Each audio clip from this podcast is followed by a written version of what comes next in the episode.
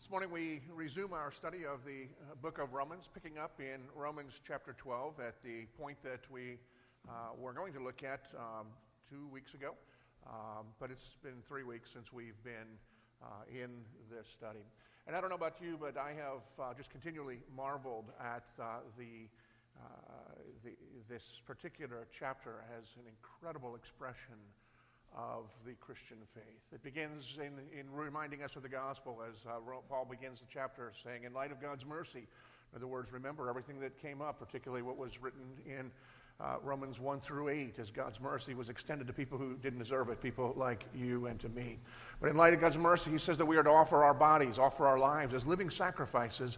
And so it's not just a matter of how we feel or what we do, though those things are important, uh, but we are to love God not only with our hearts and with our minds, but with our strength, and in do so uh, by loving the people who are, are around us. That's what it means to offer to God a living sacrifice. And we're to be renewed, uh, we're to be transformed. And he says we're transformed uh, from the inside out by the renewing of your mind. Begin thinking what God's thoughts are. See the world and see yourselves as the way God sees. That transformation and Christianity is an inside out work, not an outside in. It's not a fake it till you make it, it's a grace that is at work and is bearing fruit in our lives. And then he, Paul then tells us also that we who want to be followers of Jesus Christ, we who want to be his disciples, need to explore and to discover uh, the meaning and the significance of, of the body of Christ. And he tells us that every one of us is vitally important. Some may be more visible than others and may seem more important, but everyone is necessary. And he explains part of the necessity by saying to everyone who has been born of Christ, you have been given gifts You've been given very specific gifts. You've been given gifts that are necessary for the whole body to function. Your gifts, whatever it is that God has given to you, is necessary for everybody else in the body. And all the gifts fit together to create a body that's a reflection of what God is doing in his people. And then now, as we turn to the last half of this chapter, Paul tells us with those things as a foundation, he gives us instructions on how we are to live in this world and live with the people who are around us. And so we come now to Romans chapter 12. Uh, we'll begin our reading in verse 9. Hear the word of our God. Let love be genuine. Abhor what is evil and hold fast to what is good. Love one another with brotherly affection. Outdo one another in showing honor. Do not be slothful in zeal. Be fervent in spirit. Serve the Lord. Rejoice in hope. Be patient in tribulation. Be constant in prayer. Contribute to the needs of the saints and seek to show hospitality. Bless those who persecute you. Bless and do not curse them. Rejoice with those who rejoice. Weep with those who weep. Live in harmony with one another. Do not be haughty, but associate with the lowly. Never be wise in your own sight. Repay no one evil for evil, but give thought to do what is honorable in the sight of all. If possible, so far as it depends on you, live peaceably with all. Beloved, never avenge yourselves, but leave it to the wrath of God. For it is written, Vengeance is mine, I will repay, says the Lord. To the contrary, if your enemy is hungry, feed him. If he is thirsty, give him something to drink for by so doing you will heap burning coals on his head. Do not be overcome by evil, but overcome evil with good. The word of our God. Let's pray. Father, as we come to this word, we thank you for the depth and the breadth of your instruction. And we thank you ultimately that it is a reflection of your character that was embodied in the person of Christ, and that it is a promise of what we will be for you who have begun a good work have promised to see it through to the end. And you have said that you will bring every one of us to conformity, to become like Christ. And so I pray now that as we come, we continue to worship you by recognizing this is your word, by giving our ears to listen, by opening our minds to seek to understand, and opening our hearts to receive and to allow this word to change us. For this is the way that you will work. So may your spirit take this word Give us understanding and even more. Let it shape us that we would not merely be informed, but formed by the Word and Spirit to the glory of your holy name, we pray in Christ Jesus. Amen. In the introduction to his marvelous essay, uh, Mark, the Mark of a Christian, Francis Schaeffer writes this Through the centuries, people have displayed many different symbols intended to show that they are Christians. They have worn marks in their lapel coats, hung chains around their necks, and even had special haircuts. But there is a much better sign a universal mark that is to last through all of the ages of the church till Jesus comes back. And that mark is love. The Apostle Paul says in this passage, opening up the verses that we read this morning, let love be genuine. And Paul's whole point here is that if grace is operational in our lives, that eventually it must begin to express itself and that grace expresses itself through love. Paul says, let love be genuine. Now, many of you are, are, probably aware, those of you who have been in any evangelical church for any length of time, know that there are multiple words for love in the Greek language. The word that Paul here uses is one that is, uh, is familiar for many. The word is agape. Agape is the expression of the love that God has for his people. Uh, agape is a selfless love. It is an unconditional love for others. It, it is never self seeking, it is always uh, oriented toward others. Agape seeks nothing for self except for the joy of seeing other people flourish. And Paul is saying, let your agape, that is the kind of love that we are to begin to express if it is a mark of being a Christian. Schaeffer calls it being the mark of the Christian. Uh, Paul here tells us that this is the distinguishing mark of anyone who is gripped by God's grace. Let your love, your agape, be genuine. Now, genuine itself is interesting in this particular text as well, because the word genuine, if you were to, to look at it in the Greek and put it aside, it, it literally means uh, don't be hypocritical. Uh, the word in, in the Greek is, is, is on hypocritos, which, look, again, hypocritical. Don't be hypocritical. Now, the original hearers of this letter, the ones who read it first and heard it read out loud in their church fellowships, uh, they would have had a, a, a, a somewhat different idea coming into their minds when they hear the idea of not being hypocritical. Not entirely different, but it is sufficiently different that it would be helpful for us to understand what they would hear. Because when we hear don't be a hypocrite, we think of a hypocrite as somebody who says one thing and then does another thing, right? It's just, that's, that's just hypocritical. It's, it's, it's a pretense. It's, it's not real. And, and while there's part of that that is true, in the ancient times, the original hearers of this, when they heard the word hypocritical, something else came entirely to mind. They thought of the theater. Because a hypocrite was a thespian.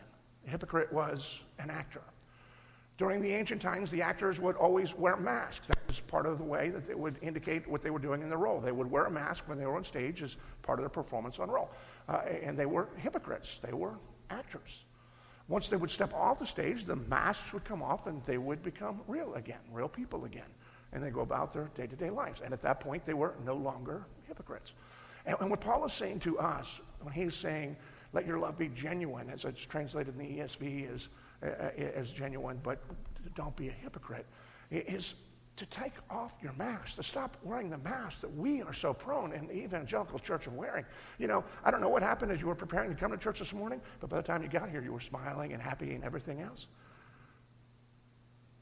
We are so prone to know exactly how to perform when we show up in church circles or, in, or perhaps when we're trying to preparing to evangelize. We, you know, put on this beatific look and we, we perform. We put on those masks. And Paul is saying, let your love be unhypocritical. Quit performing. Let it be genuine. Now, for those of you who read this passage in the NIV, it's interesting because the word that's translated genuine here, uh, still not hypocritical, but the word genuine in the, in the NIV is, is um, let your love be sincere. And I wasn't aware until studying for this passage, I, I, don't think I'd heard before, but the, the etymology of the word sincere. The word sincere originally and literally means without wax. So let your love be without wax. Is that clear? We all got that now? I think, what you, when I read the commentator, it says it means let your love be without wax. I'm thinking, what, what in the world? And so I began to explore. And basically, it was related to this. In the ancient times, the wealthiest people, they would buy statuary. They would go, to the marketplace, someplace that had, you know, statues that had been sculpt- sculptures, and they would bring them home and they would put them in their gardens. And the statues, both the, the quality of the statue and the number of the statues that you had in your garden, around your yard, or on your porch, wherever it was that they would put them, was an indication of your wealth. And because that was a common practice among the wealthy, there were merchants who brokered or dealers who brokered in these statues. But as statues were moved from artist or place to place and merchant to merchant, and uh, sometimes things would get cracked, they would get broken. And so you might have an ear that's kind of chipped off or a nose that has a piece that is missing. And the merchants knew that nobody wants to buy the, the, the, cracked up and the broken pieces of art. And so they would invite an artisan to come in and to fix the statues so that they would be able to be sold. And the artisans would often come in and they would be skilled in working with wax. Wax was about the same color, it was able to look like uh, the, uh, the marble that they were using, and they would fix these statues, these marble statues, uh, but using wax on them, and they would look perfect. And people would come in, they would buy them, they'd take them home, they'd put them in their garden, and everything was great until uh, the sun came out. And then people's noses looked like they were boxers that had just been beaten up in a fight, and their ears were bitten off by Mike Tyson or whatever. I mean, it's, and, and so what Paul is saying here is let your love be without wax. It means that let your love be the real deal.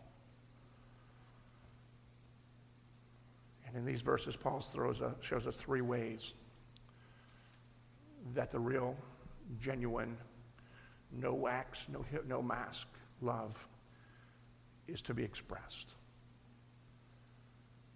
First, he begins by saying this love what is good. That's what we see in verse 9. Actually, in verse 9, we, if we read verse 9 in its whole, we, we see that, but we see something else. Paul says this Abhor what is evil and hold fast to what is good. And I, I like the way the New Living Translation phrases it, which says, Hate what is wrong and hold tightly.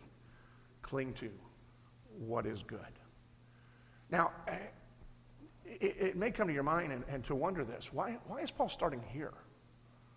I mean, if the whole idea is to show us how we are to care for people, why not focus on telling people to, to focus on what's good in people, love what is good in people, and then love the people? And not only why is he focusing on something so abstract like good and evil, but why is he starting so negative? You know, the whole point is let your love be genuine, then it goes right there. Abhor what is evil. And then he moves on to, and then cling to what is, is good. I think I agree with those who have suggested that the reason that Paul starts here is because he knows that we don't always hate what is wrong we don't always hate even what is evil. We have this propensity to just kind of overlook and sometimes even justify what is wrong, what is bad, what is evil in those whom we are closest with. We see it in parents who make excuses for the lousy attitudes and power behavior of their children. We see it in spouses who, though being abused, somehow justify the abusing spouse. It's not that love should not be forgiving. It, it, absolutely should. I'm not talking about swallowing the debt and being forgiving eh, of the person and the debt that they owe because of their sin, but we really just overlook it. We don't even recognize or we choose not to see what is wrong and then cling to what is good. And in so doing, we are clinging to this mixture of what is wrong as well as what is, uh, what is good. And until we learn to love what is good and hate what is wrong and hate what is evil, our love may not be in line with truth. And therefore, it is not genuine. It is not real. It's not without wax. And So Paul begins here because he knows his propensity in every one of us is to just have a different standard for the people that are closest to us than we have for uh, anybody else who might be in our relational sphere. And so Paul here then instructs us to cling to what is good. So we, we need to be aware and know the difference between what is, what is uh, wrong and, and to cling to what is good. And the word that he uses here for cling is the same word that's used elsewhere uh, for uh, the, kind of the dust that clings to your feet. And, and so the imagery he have here is when you know what is good, you're to cling to what is good the same way that the sand clings to your feet when you go to the beach. You know, when you're trying to come back in, and you know, you, no matter how hard you try to, you know, shake it off, it just doesn't come off. I mean, it takes a, a, a quite uh, quite a work with a, with a hose to get all that sand off, and even then, somehow, uh, it, it tracks into the house. You were to cling to what is good in uh, the same way that the sand or the dust clings to our feet. But even with that understanding of the verb, it, it doesn't really help us with the other problem that we have, which is that we don't necessarily hate what is wrong or what is evil. There needs to be something that is even more powerful than the sand that is clinging to your feet. And and we do have that illustration that any of us could probably see as we're driving home. Most of you can probably see in your own yards uh, if you, when you go home today. Uh, because we live in Williamsburg, uh, probably every one of you has a tree, or some, very tall. And if you were to go and look, even despite the storms that we've had recently, on the top of those trees, even though almost all of the leaves have fallen to the ground, somewhere in the top of those trees, you have leaves, leaves that are dead, but they continue to cling. And they will continue to cling throughout the winter, no matter how many storms come through. Some of them even cling when, you know, major storms, almost hurricane force winds. Some reason those dead leaves continue to cling onto the living trees. And, and it's a good representation of us clinging to uh, those things that are not good. Because we do cling to things that lead to death. We cling to things that bring deadness into our lives. The only thing that is going to take that deadness is life. And every one of you has experienced it if you've lived here or anywhere where there's trees before, because it happens every single year. Because when the spring comes, the sun comes out, the uh, warmth uh, begins, the things begin to turn green again, and life begins to flourish. Those dead leaves will finally be expelled from the tree when the new life of the new leaves begins to blossom. In the same way, Paul is saying to us that we are to cling to what is good, but we are to cling to what is good, which is, again, in light of remembering, being in, in view of the mercies of God, the gospel, which is in, uh, in you, and it is at work, and it is bearing fruit in the lives of everyone who believes. And as that begins to bear fruit, more and more of that which is dead, more of that which is wrong, it will die. We will die. Our affections for it will die. And it will be replaced by clinging, a living leaf that will cling to the trees of our lives. The old Scottish minister from uh, Thomas Chalmers recalls that the expulsive power of a, of a new affection. When we see the love of God, when the love of God is at work within us, when we love what God loves, we let go of the things that are not good. And so Paul begins by saying, hate what is evil and cling to what is good. And I can't help but be reminded of what the Lord has told us. He has shown you, oh man, what is good. And what does the Lord require of you? But to do justice, to love mercy, and to walk humbly with our God. And Paul says from the very beginning, he begins still at work within us, knowing that we have this tendency, reminding us of our need to constantly be, have the remember the, the mercy of God, the, the gospel that Paul explains so wonderfully in such great detail in Romans 1 through 8. But with that then said, Paul moves on and he says, not only are we to love what is good, we are to love one another. Now, the question here is who is the one another that Paul has in view when he's instructing us. We, we see that picking up in, in verse 10. Paul says, Love one another with brotherly affection, outdo one another in showing honor. And then He goes on with a, a number of other instructions that are woven throughout the remaining verses. So when Paul says love one another, who, who, does, he, who does he mean? And the answer is he means other believers. He means others who are part of the body of Christ, the, others who are in the church. He's not talking about the whole of humanity here. He'll get to that in a moment. But here he is establishing the, the nature of the relationship that people within the body of Christ, people within the church, are to have with one another. Now, how do we know that this is what Paul is talking about? That he's limiting his focus, uh, in this case, when, to love one another to only uh, Christian to Christian, to uh, believer to believer.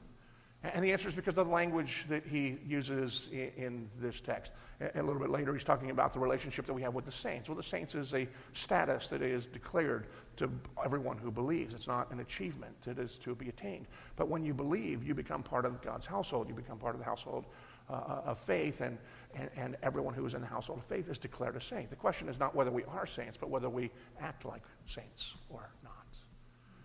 But Paul also saying here in the language is the word that he chooses in, in, even describing the love that we are to have with one another. It's one of the other Greek words that he it, is used here. The word in the text is Philadelphia.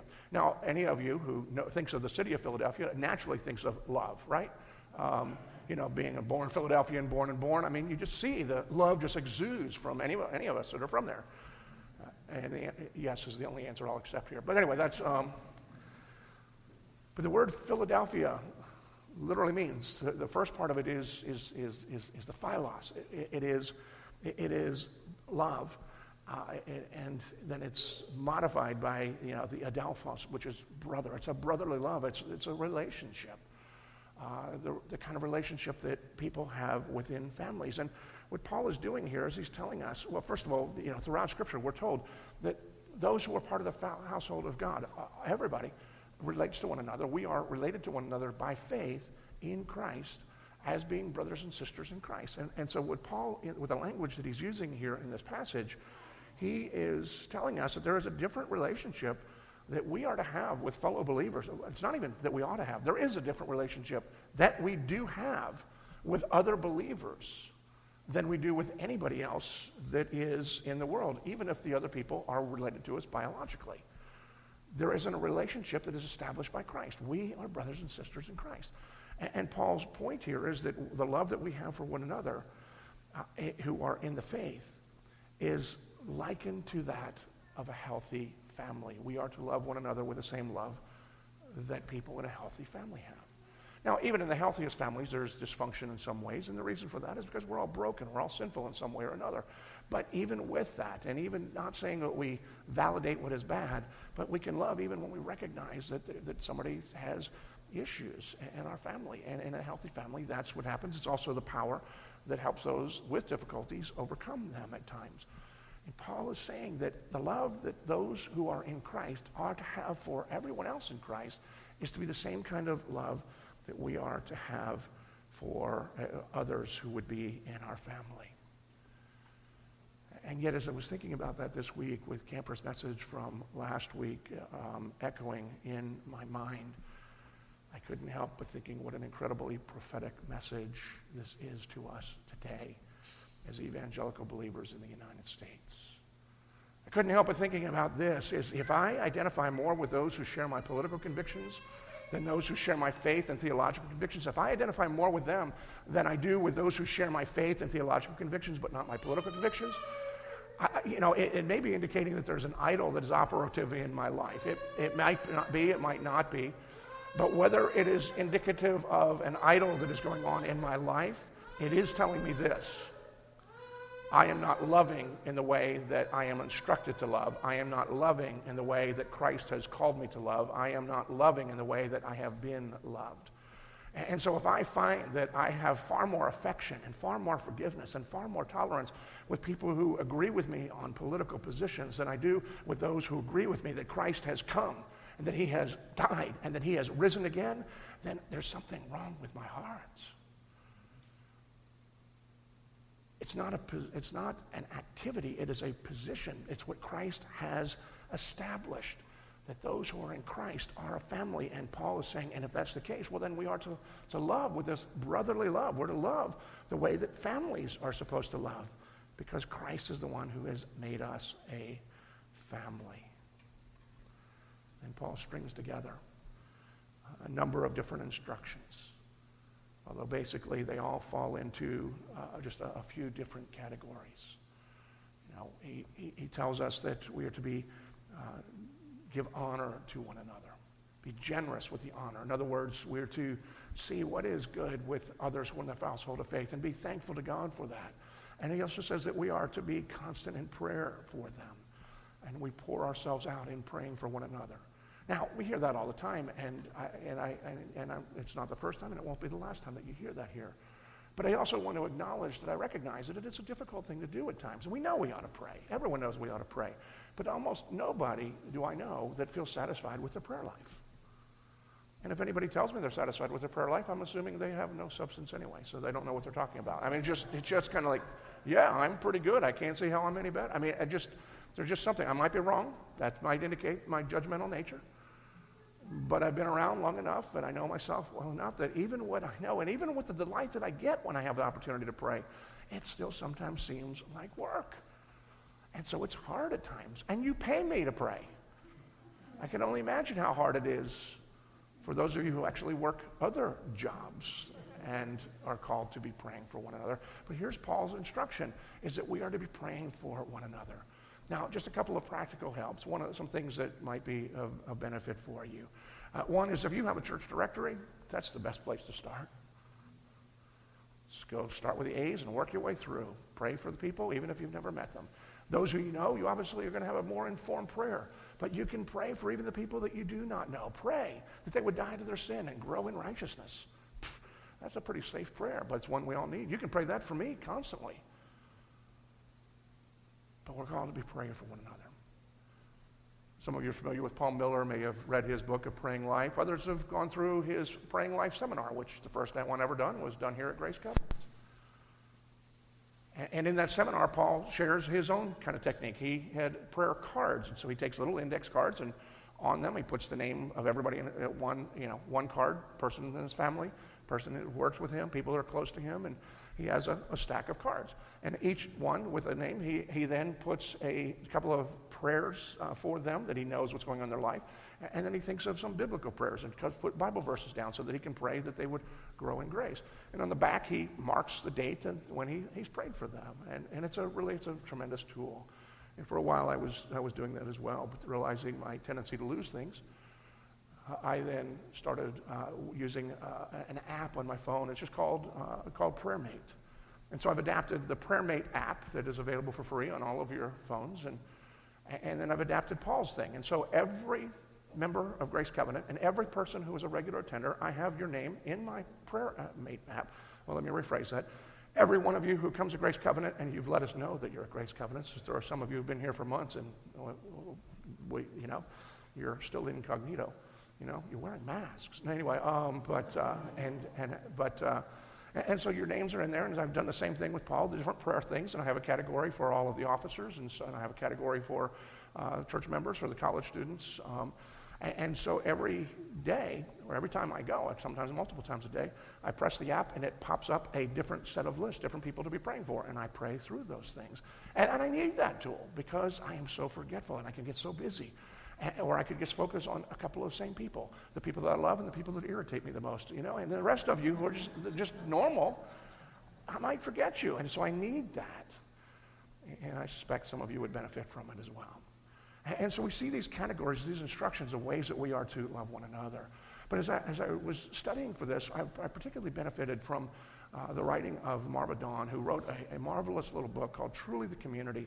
It, it's a book over 300 pages, and it is of nothing other than Romans chapter 12. And, and in one of the chapters, she helped me to see something that I probably would have overlooked, which is the connection of loving one another with the gifts that Paul has just expressed in a couple of verses earlier. It's just like you kind of move on, and, and I don't see that. But God's design for spiritual gifts is that we would be able to express love for one another. And what Marva Dawn helped me to see that Paul is showing here is just as there are different gifts that benefit people in different ways, each of us demonstrates love for other people in different ways. And some are good at expressing love in one way, and other people are good at expressing love in other ways.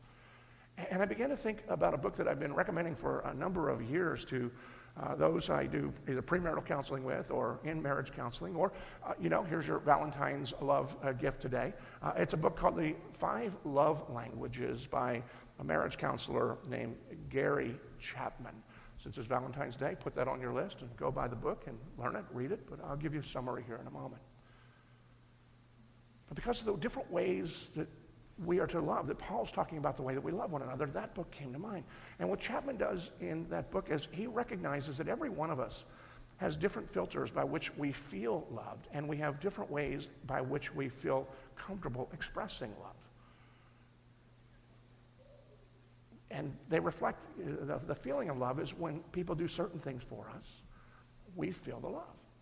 And, and then for us, there's certain things we feel comfortable doing, and we do those and we express love. And one of the problems at times in marriage is that people are not aware of those signals.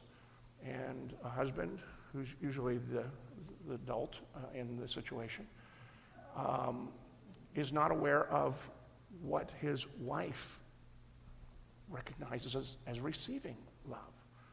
And then often she's not aware of what he does to try to demonstrate love. And so you often will have couples who are missing one another, though they're both trying to, to love, uh, but they're, they're missing it. A- and so what Chapman does is he says, look, there, there's five categories um, of love, five different ways in which people demonstrate love, in which they feel and, and receive love. And the key is to understand how your partner receives and how they express love. And some time ago, I, it dawned on me this is not only pertinent for marriage, it's pertinent within the body of Christ, it's pertinent in, in the local church. Because certain things get easily misunderstood. There are certain things that we categorize as being loving, and other things get missed as being loving. And, and in, in my case in particular, some of the things that are the most obvious expressions of love are not the things that I'm particularly good at. And yet other things that are expressions of, of love uh, also. And, and so I, I, need to know that about myself, and, and we need to know that about one another. And, and the five categories that, Mar, uh, that uh, Gary Chapman, I want to say Gary Marshall, he's the TV producer, wrong guy. Um, Gary Chapman says this Here, here's the five categories. There are some people who are really good with words of affirmation. They just know the right thing to say to bring comfort or to bring encouragement. There are other people who recognize the importance of quality time and they give their spouse, they give their friends, they, they know that they're a priority by the, by the fact that they prioritize time and give it quality and quantity of time. There are those who feel and those who demonstrate love by the receiving and the giving of gifts. And it's not elaborate, but they're just different things. Things that say, I was thinking of you.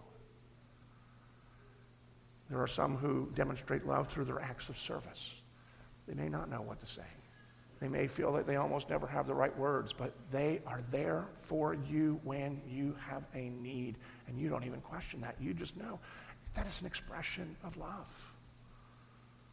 And then there are those who demonstrate and others who get it through the physical touch. And so, through friendships and in the body of Christ, it may be the hug maybe the pat on the back. But the touch, the physical presence, these are all different ways in which love is expressed. And so, as we are to, called to love one another, it's important that we understand we're not all going to do it in the same way. We need to figure out how we do it and then do what you do and do it well, and do it often, and do it to all. Paul says that we are to love one another because when he has created a body, we are one people, we are one family and we are to love. And that's again, Schaeffer says this is the mark of the Christian, and it's the way that we love one another that is a testimony to the fact that we belong to Jesus Christ. Schaeffer goes so far as to saying in that essay of uh, The Mark of a Christian, which I, I highly commend, that by the way we love one another gives the world reason to believe whether Jesus Christ has, whether we belong to Jesus Christ, and also gives people to believe whether or not Jesus has come at all. And he bases that on Jesus' own prayer in John 17. It is not an option, and it's not always easy. But Paul is saying, in view of the mercies of God, in view of the love that God has had for you, we are to love others whom God loves. Now, he deals with others that might be even harder at times. Because not only are we to love what is good and we are to love one another, but Paul tells us that we are to love the world around us or to love the people who are around us in the world. And we pick that up in verse 14. Bless those who persecute you, bless and do not curse them. Rejoice and rejoice, weep with those who weep. And he goes on with different kinds of people. And there's things that seem to be just independently strung together, you know, a bunch of different instructions, but there is a theme that, that holds them all together. And that theme is uh, love the people who are around you. And they kind of fall into two essential categories here in these verses. There's one that we'll call your neighbor. And the other ones, maybe, maybe well, actually, they're all your neighbors, at least by Jesus' definition of neighbor. Jesus was asked, Who is your neighbor? And the answer is anybody who comes into your orbit um, no matter how long. It might be permanent, like neighbors. It might be the person that you're sitting next to uh, at the red light. Uh, they're your neighbor for that one or two minutes, however long. Unless you're in Monticello, then it might be 20 minutes at that light. But anyway,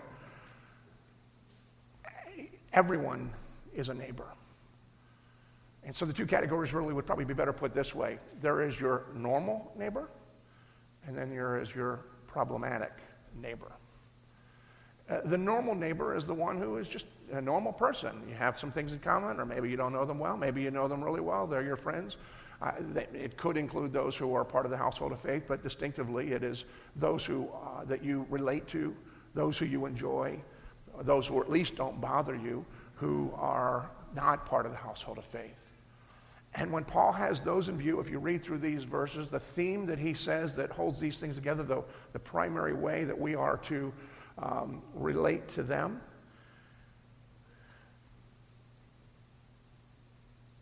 Is to live in harmony. That's what Paul tells us in uh, this passage. Verse 16 live in harmony with one another. And then it goes on and says in verse 18 as far as it's up to you, live at peace with everyone. It's a picture of the normal Christian life. It's not anything that is spectacular. It's just live your life in a way that you live at peace and in harmony with the people you are around as far as it's up to you, meaning live your life not compromising God's standards, but you know, love the people who are around you, be faithful to what God is calling you to do. It, it seems so ordinary, but it is extraordinary and it is what God is calling us to do. It's consistent with the scriptures that we see elsewhere. Uh, for the uh, exiles that were from Israel, that were living in, or in Judah, that were uh, living in, in Babylon, God speaks through Jeremiah and says, here's, here's the plan I have for you. Jeremiah 29, 7. Seek the welfare of the city where I've placed you. Plant gardens, build houses, have kids, get married. Well, get married, then have kids. But um, you know, join the PTA. It's just be involved. Just get involved because he says, because as, the city prospers there, you will also find your prosperity. And, and, so we seek harmony. One of the ways in which we love our neighbors is by being a blessing to them, which is the fulfillment of the covenant that God made with Abram in the first place, the everlasting covenant that God's people would be a blessing to the nations. Ultimately, that's Christ but pragmatically, it's also the way that we live in harmony with them. Paul picks up on the same theme in 1 Corinthians and 1 Thessalonians. He said, you know, make it your ambition to lead a quiet life. And then even in, in, in picking up with the theme from Jeremiah, he goes on in 1 Thessalonians 4.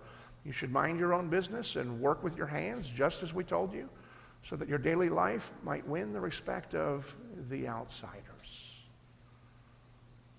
So, for the normal Christian life, dealing and relating to our neighbors, particularly those who we would call the normal neighbors, we're called to live in harmony as much as it's possible for us. Just to go about your life, go about their lives, be a blessing to them.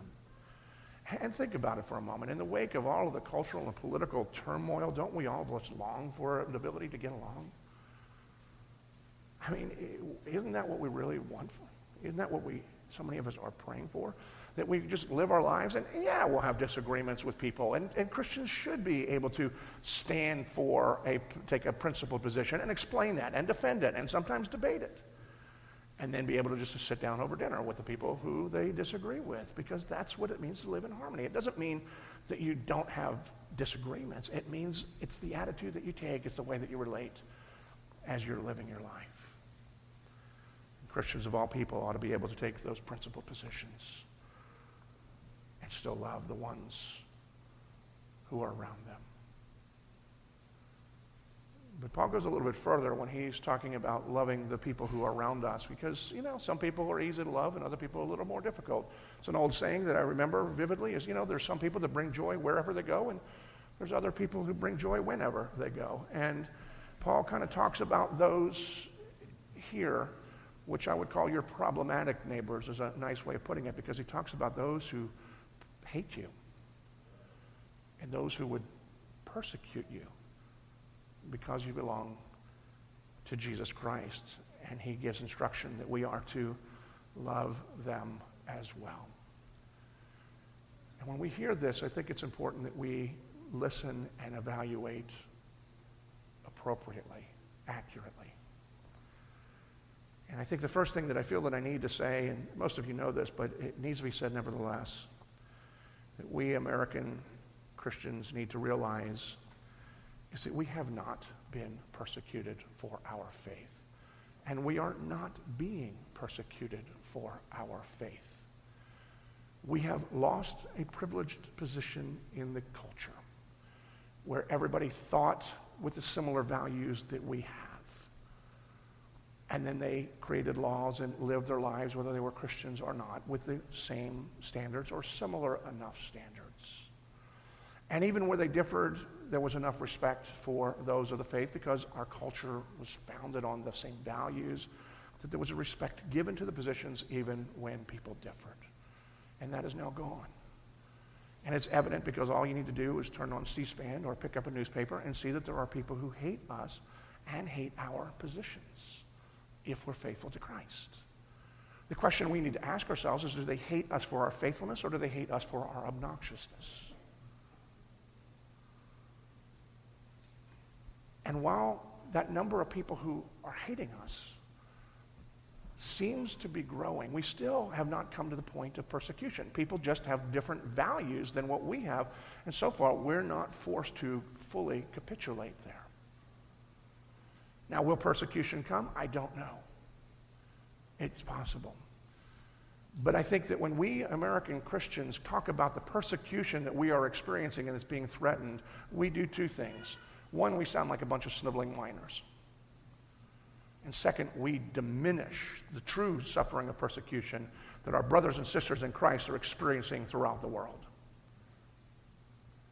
But nevertheless, we deal with these people who are disagreeable, who don't like us, who hate us, and some who have made it clear they would like to persecute us if they could get the power to do so. How are we to respond? And the answer is very uncomfortable. Love them. With seek their blessing. Not to be blessed by them, but seek that they be blessed. If they have a need, meet the need. Paul says very clearly, if they're hungry, feed them. It's not limited to those who are nice. But if anybody has need, give them. Because it's God who gives us everything. If they're thirsty, give them thirst. If they need something to wear, give them something to wear. We are to love them in practical ways. And Paul says even further on this that we do not overcome evil with evil. We are not even to be overcome by evil, but we overcome evil with good. Much easier said than done. As I look at these verses, I've had a few weeks now to, to look at them. There is one sense in which they, they, they can be very encouraging because it does give us a number of instructions and tells us what God is doing and what the Christian life looks like. But I've got to tell you that rather than being encouraged, I've been undone. Because while I see all the things that I'm called to do, I also see all the things that I don't do. And in seeing the things that I don't do, seeing the ways that I fail to love as I am called to love, as I have been loved, I have to resist this temptation. The, the response to my failure is not to try harder. See, try harder, what is that? That's putting on the wax. That's putting on the mask. In light of my failures, the response is not to try harder, but to draw nearer to God and to others. Remember, Paul is saying, in, in view of God's mercy, and it, I, I keep harping on that because we so easily overlook that part. In view of God's mercy, we never move from there, but we go deeper there. It's only as we are aware of the mercy that God has had, and that mercy, his, his love, is at work within us. And, John picked this up in his epistle as well. In, in, you know, everybody knows John 3.16, but 1 John 3.16 says this, By this we know love, that he laid his life down for us, and we ought to lay our lives down for our brothers. But then in chapter 4 of, of 1 John, he says this So we have come to know and to believe the love that God has for us. So, in other words, we who are part of the household of faith, we know, and we know because Jesus came, he died, he rose again uh, for us. And we've come to, we've come to know that, we've come to uh, believe that. Um, but we, we know and believe that the love of God has for us. God is love, and whoever abides in his love uh, abides in God and God abides in him. Now listen to what he says in verse 17. By this, love is perfected within us. By what? But by aware, by being aware that God is love and that he has loved us by coming in the person of Jesus Christ. It's the same thing what Paul is saying in view of God's mercy. So we could put the two things together because the concepts fit. In view of God's mercy, as we continue to view and dwell on and meditate upon God's mercy, the love that we have received in Christ, that's what perfects love in us and enables us to live in ways that we not only find difficult, we don't even want to live in relation to other people. And Paul here says, let your love be genuine. Love what is good. Love one another. Love those who persecute and hate you and we see in this passage at the end of the day, the heart of the matter is always the matter of the hearts. Father, we thank you for this revelation, painful as it may be. But we thank you for the picture of what can be, what will be, and even what is.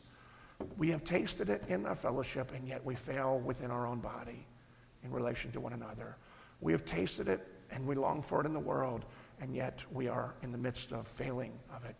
I pray, Lord, you would take this instruction, root us over and over again in the love that you have shown us in Christ, and that that love flow through us to one another and to the world around us, that regardless of the environment, it would be known that we, your people, Christians as a whole, and Grace Covenant people in particular, love because we have been loved. Help us to experience that love that we might express that love to the glory of your name, for the good of our neighbors and our own joy. We pray in Christ. Amen.